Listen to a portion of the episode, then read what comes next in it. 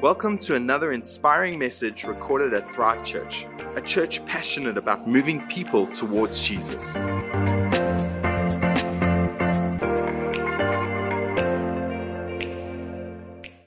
Well, good morning, church. How great a service have we been having so far?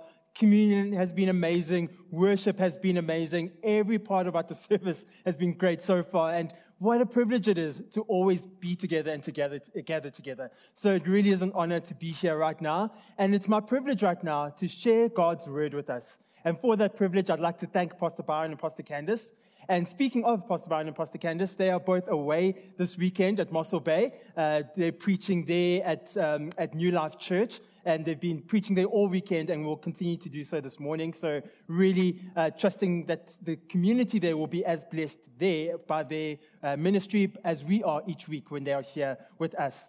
But again, today it is my privilege to encourage us with God's word. And we're going to be continuing with our sermon series, part three of our sermon series called Jesus said, What? And I wanted to ask right now if you wouldn't mind please joining me in standing as we read God's word together, as we read the text in which we'll be looking at on what Jesus said that left the people in that day and what leaves us so astonished. And today's text comes from Matthew 20, verses 25 to 28. So please won't you join me in standing as we share this word together.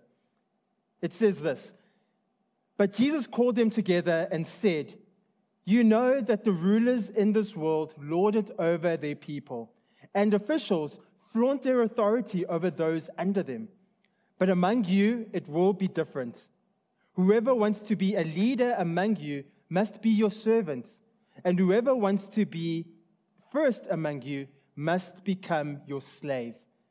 For even the Son of Man came not to be served, but to serve others and to give his life as a ransom for many. Let's pray. Father, we thank you for the opportunity to gather under your word today. We thank you, Lord, that your word is powerful and active and it sharpens our innermost souls and innermost beings.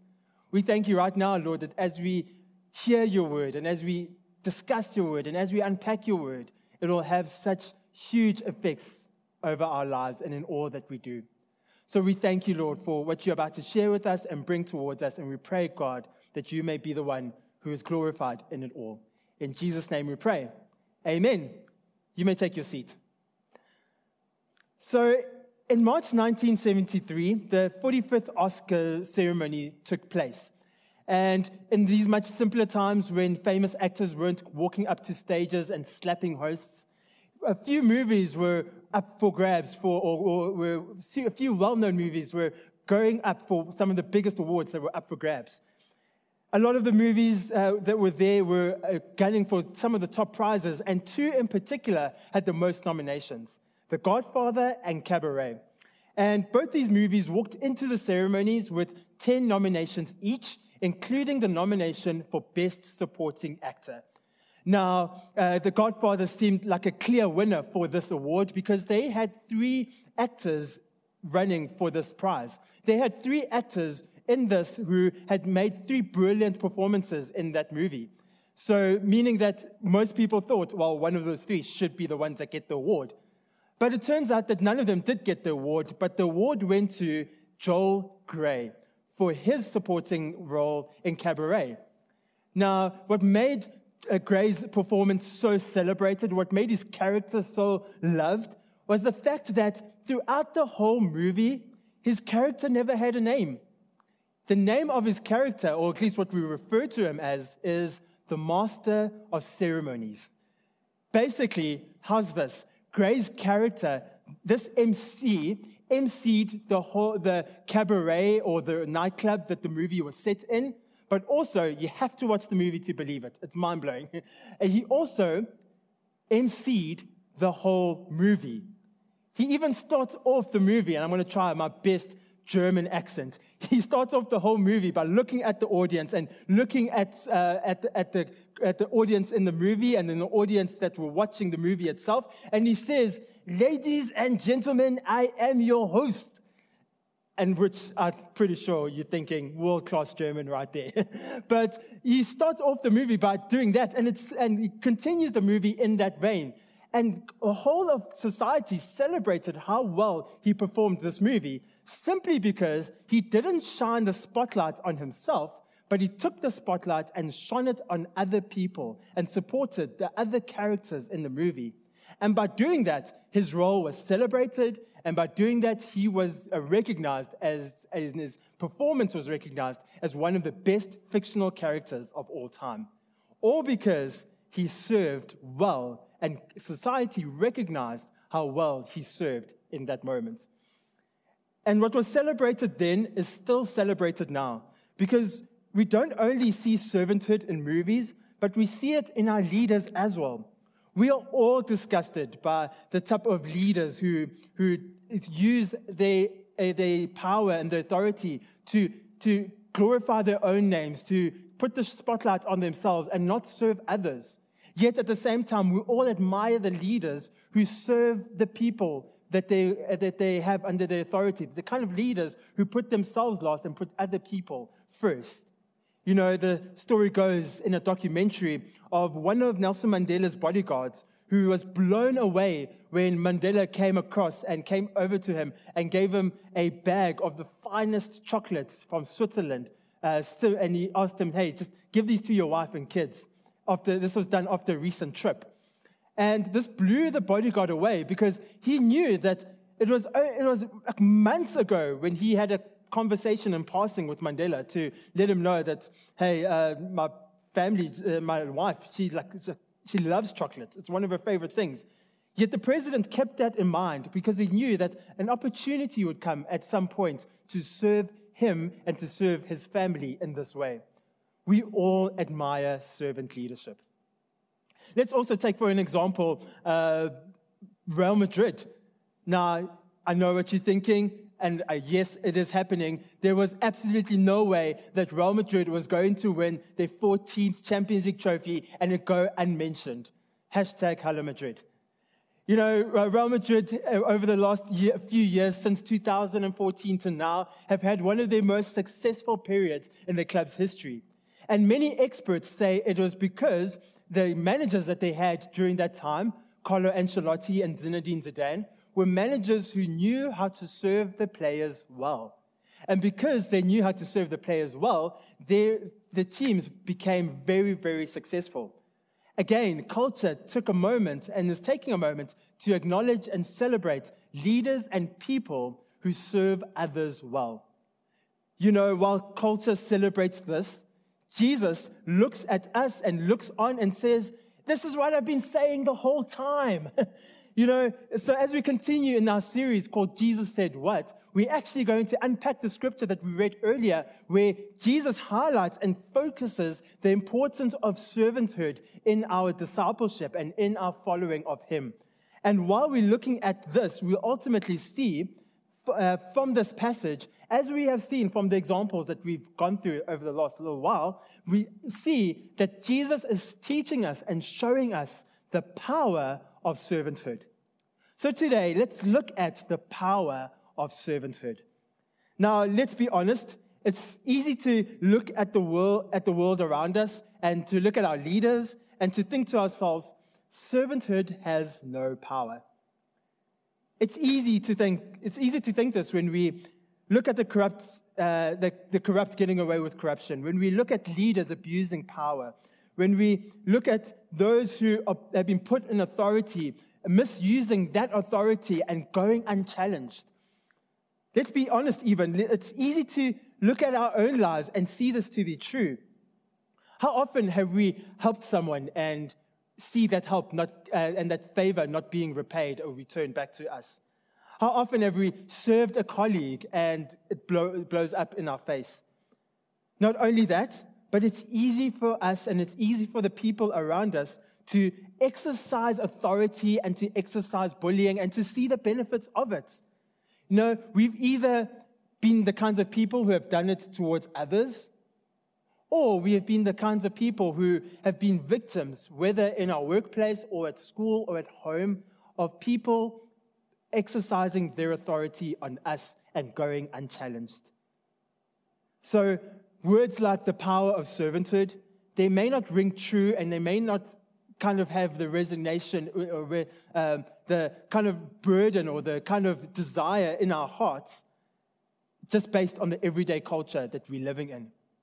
But if Jesus argues that there is power in our serving, I think it's worth our attention because the words of Jesus, those that are most surprising to us, those are the words that can be the most important to us, and those can be the words that matter most to us.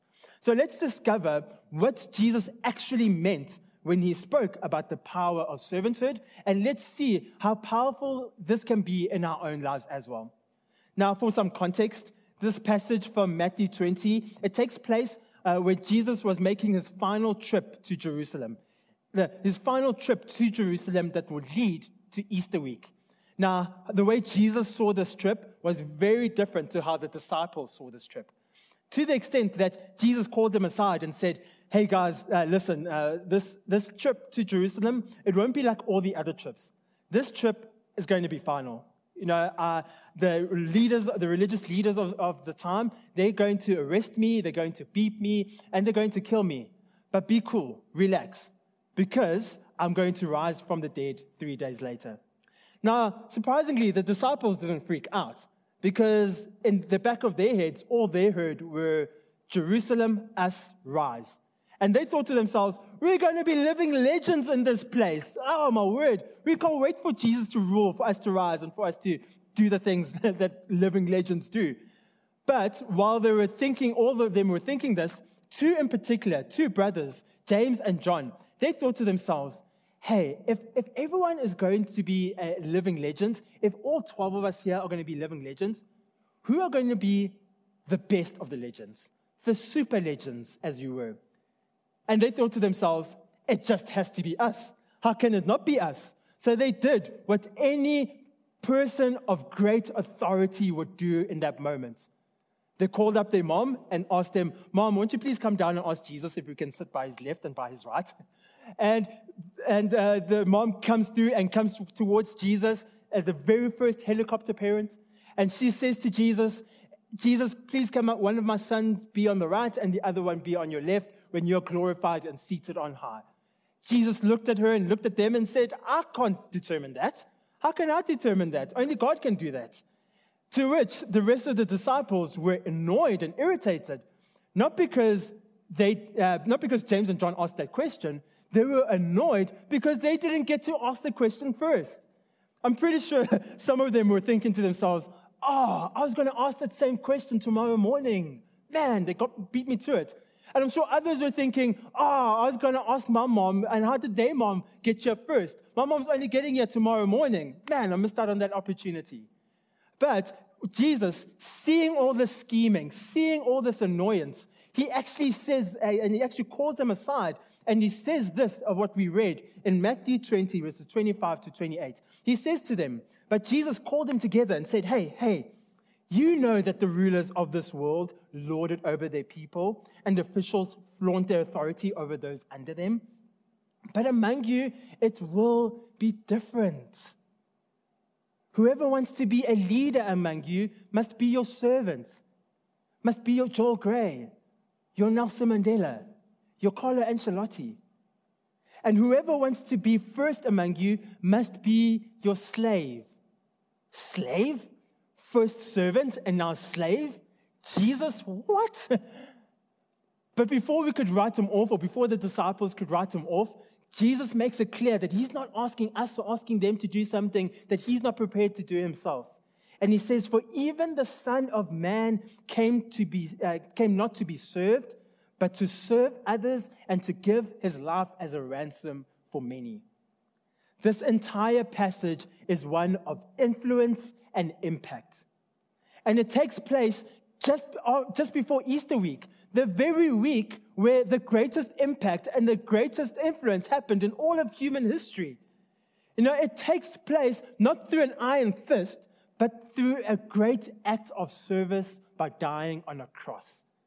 Jesus makes it clear of how important and how powerfully he thought of servant leadership.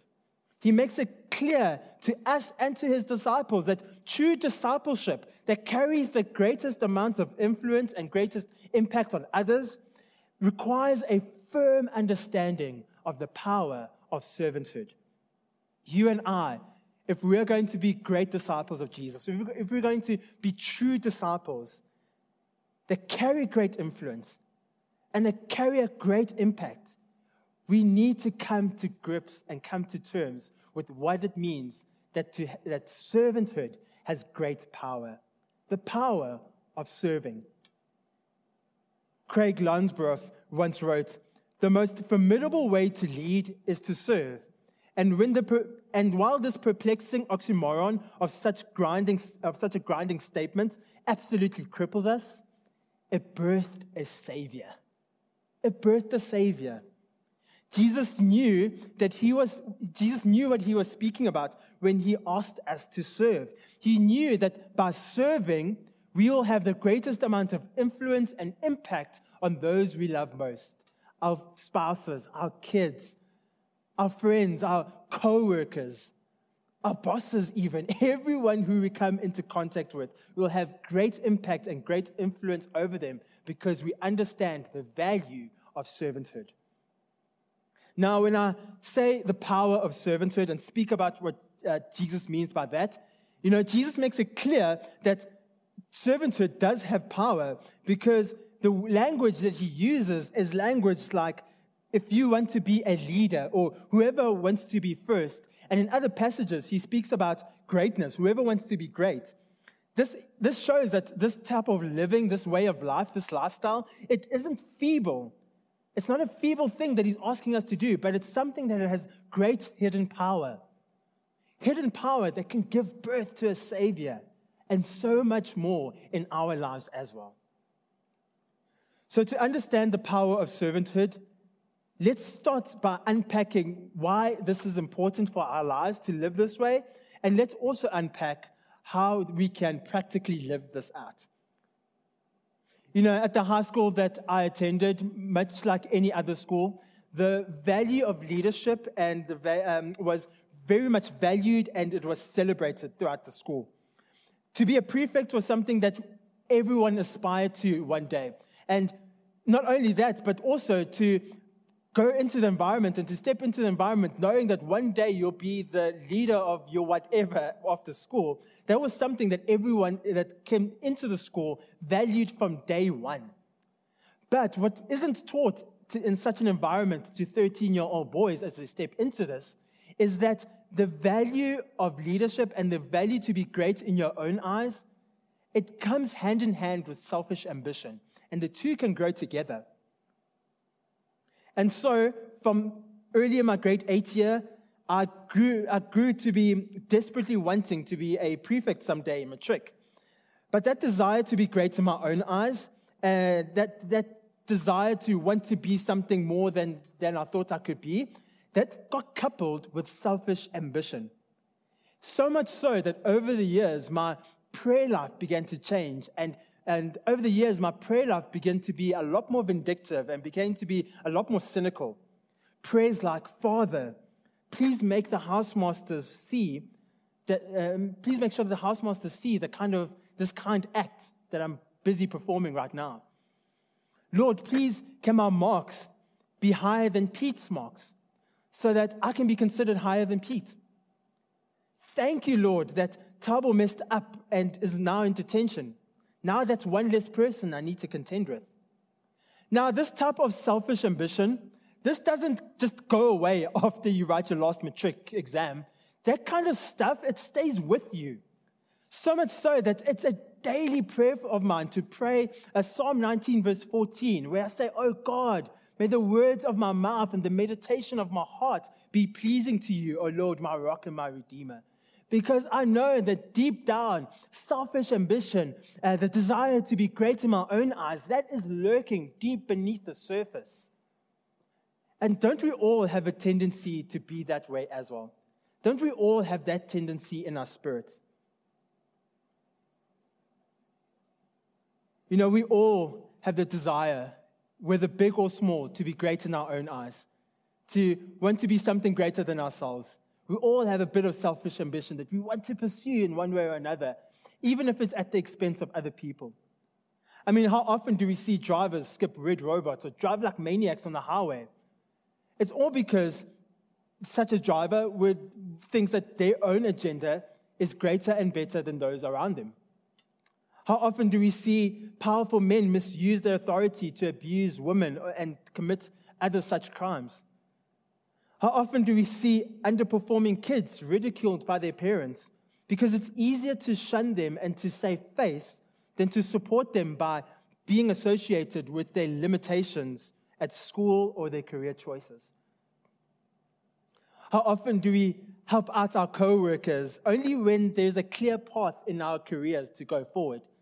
But as soon as that path becomes a dead end, we begin to be less helpful, less engaged, and truthfully, sometimes we can often be a bit more cynical of the other person's agenda. Now, these are quick examples of what a life that doesn't serve well looks like. And it's, it's a life that's ultimately closed minded, insular, unappreciative of others, and has a limited capacity to love others well. And it's this kind of behavioral pattern that Jesus saw in his disciples and can often see in us that made him kick back by offering us this invitation of serving. Because he knows that the best version of ourselves is on the other side of accepting this invitation of a life that serves well. And I just love how Martin Luther King Jr. put it. He says this Everybody can be great because everybody can serve. You don't have to be a college degree, don't have to have a college degree to serve. You only need a heart full of grace and a soul generated by love. What great news is that? Anybody can be great because everybody can serve. And that is such a reassuring thing for each and every one of us. Parents can be great parents by serving. Spouses can be great spouses by serving. Roommates can be great roommates by serving. To which one or two of us are thinking right now, just like I wish my college roommates could be great right now. but the point is, the list goes on and on of whatever it is that we want to be great at. By simply attaching serving to it, we can be great at that thing. Again, there is power in servanthood. So the question becomes now how do we practically live this out? How can we practically be people who can serve others well? And I'd like to offer us one practice, one practice that comes from the scripture that we've just read, and that is serve where God asks. Serve where God asks. Where's God asking you to serve? Serve there. You know, Jesus makes this practice clear in Matthew 20, verse 28, when he says, For even the Son of Man came here to earth among us, not to be served, but to serve others and to live his life as a ransom for many. Jesus says that even he came to serve God and where God asked him to serve. So if Jesus came to serve where God asked him to serve, so should we. Because what we see from Jesus is that this is the most sustainable way of living a life of servanthood. St. Augustine of Hippo says, your, your best servant is the person who does not attend so much to hearing what he himself wants as to willing what he has heard from you. Isn't that so true? Think about a good waiter. A good waiter is one who hears what you want, what you have asked him to do, the one who hears what your order is, and he goes on and does that. He knows where the kitchen is, he knows where your table is, and he stays in those boundaries. He doesn't head off to uh, the car park and then just go across the road to the nearest mall and buy himself a pair of shoes and then circle his way back around and then only serve you. No, he knows where, where you've asked him to serve, he knows what you've asked him to do, and he does that well.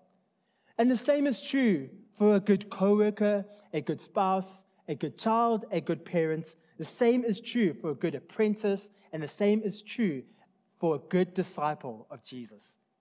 It, is, it would be wise of us to know where God has asked us to serve and then serve there. I just love the example we see in scripture of Moses and Joshua. You know, we're told in uh, Joshua 11, verse 15, that as the Lord commanded Moses, his servant, so Moses commanded Joshua. Joshua did so. He left nothing undone of what the Lord had commanded Moses. Here's this amazing ripple effect of Moses, God's servant, who knew that God asked him to serve in Egypt and in the wilderness. He then passed on the information to Joshua, who knew that God had asked him to serve in the promised land. And because both of these men knew where to serve, and because they served well where God had asked them to serve, their obedience to God led to a nation being freed, a nation's pride being restored, and a nation's promise being fulfilled. And here's the thing. That's what obedience to God does. It frees and restores nations, it frees and restores relationships, families, careers, dreams, and purposes. Over time, that's the impact of serving where God has asked you to serve. That's the impact of a life that's filled with the power of servanthood. Now, there are two areas that God will always ask us to serve. The first is in His world, and the second is in His house. Let's look at, at each of these. Firstly, God is always asking us to serve in His world.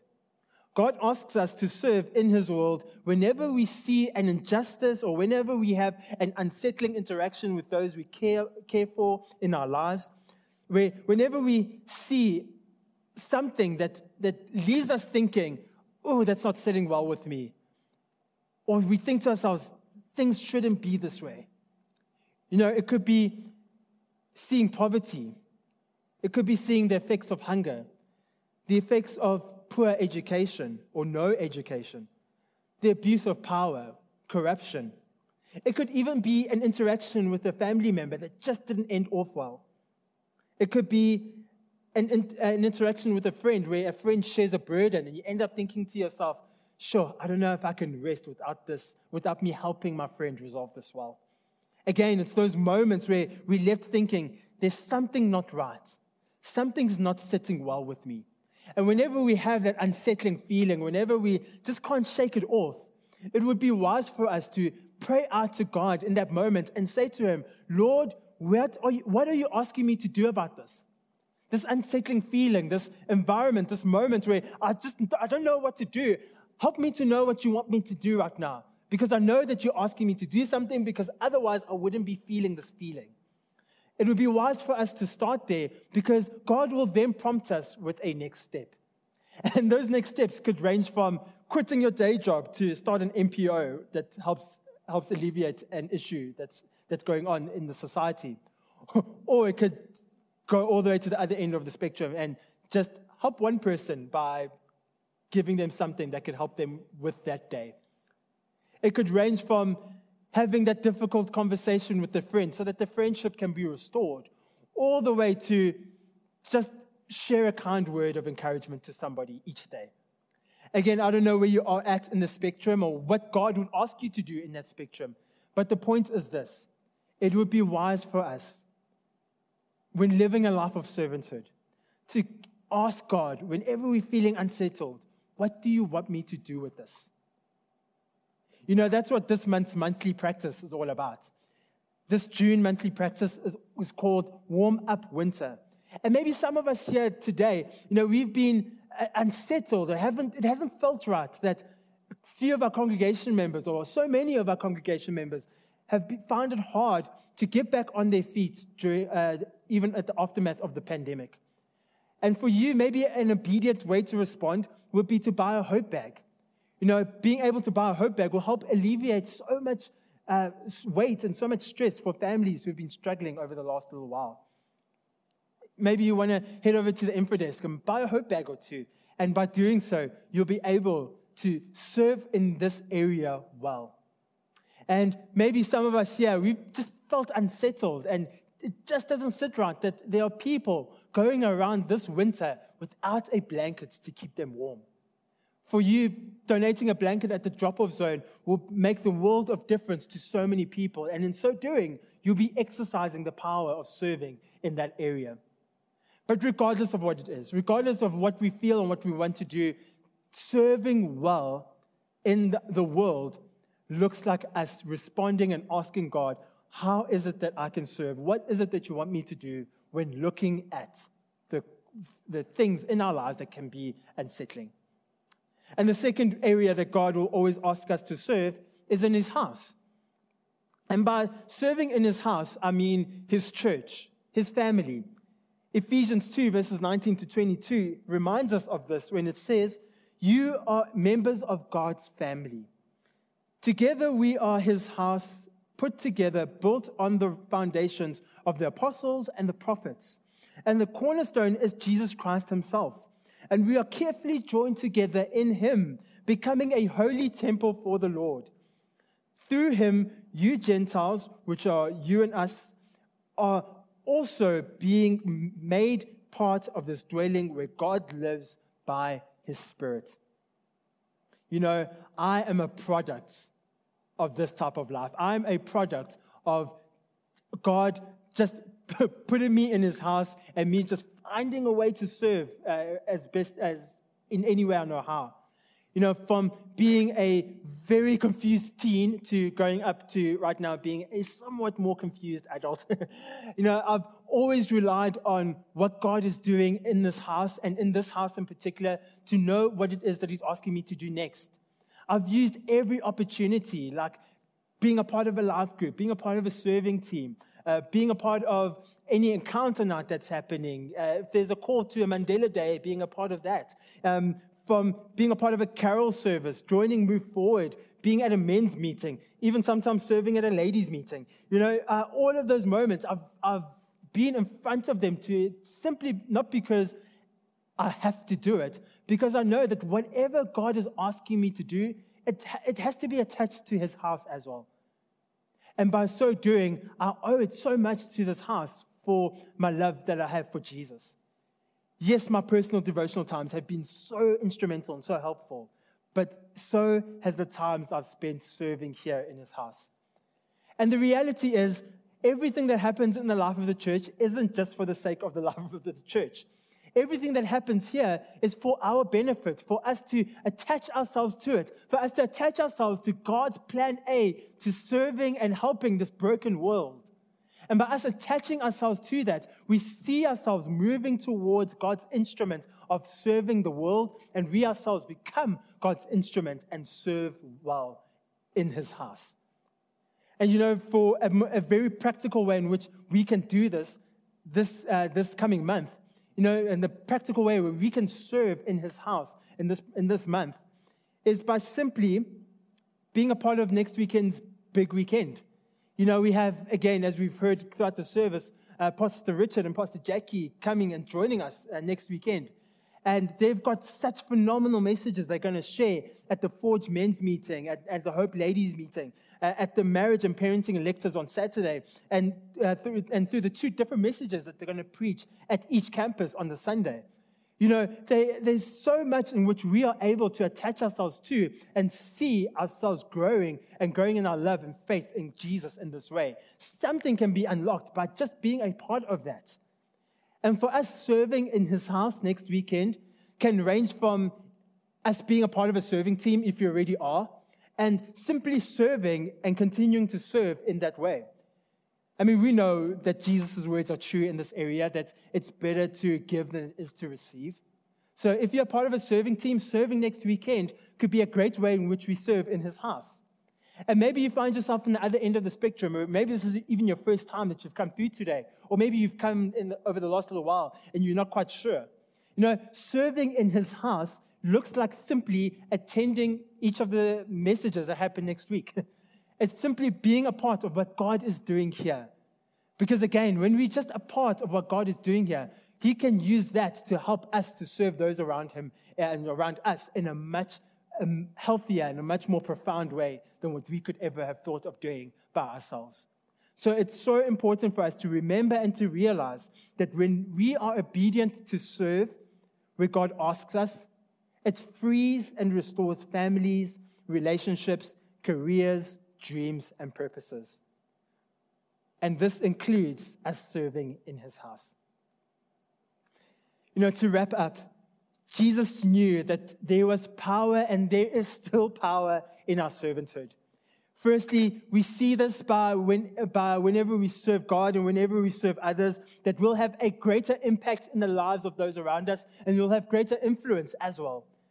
And secondly, what we'll begin to see is that when we serve well, we dismiss and we disregard any type of selfish ambition or any type of, of, of deep desire in our, in our hearts to be great in our own eyes. Instead, we live lives that glorify God's name only.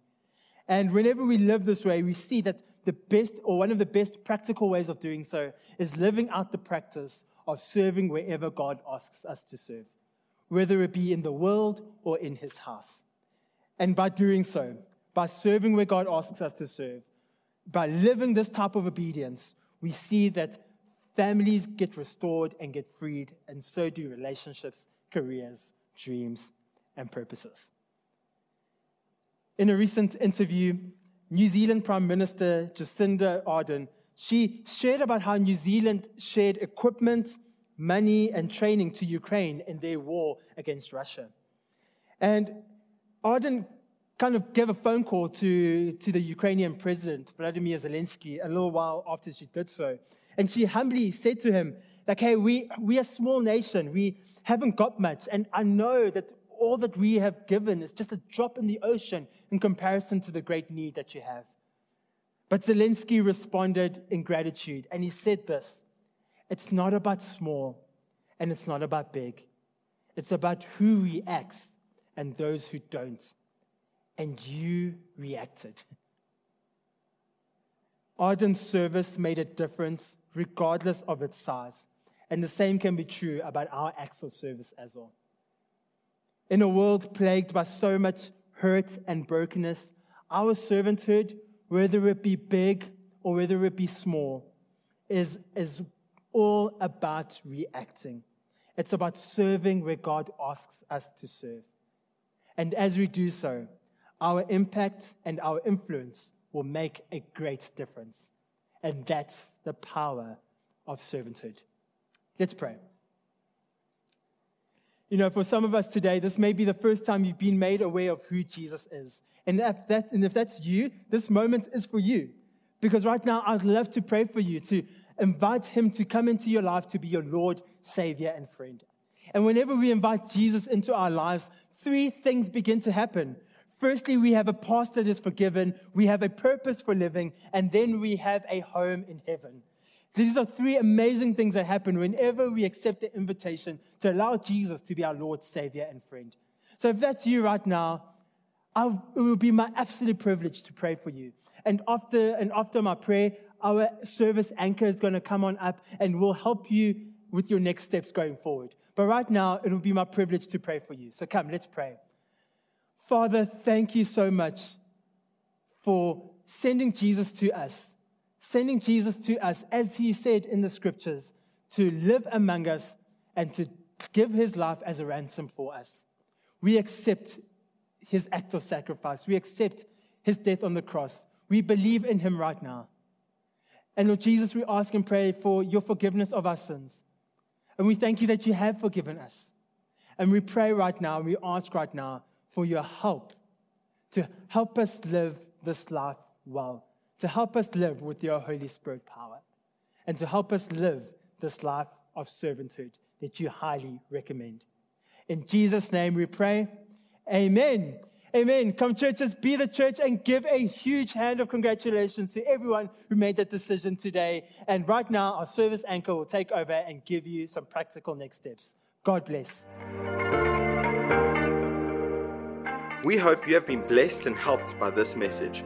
For more information about our church, visit our website at www.thrivechurch.co.za.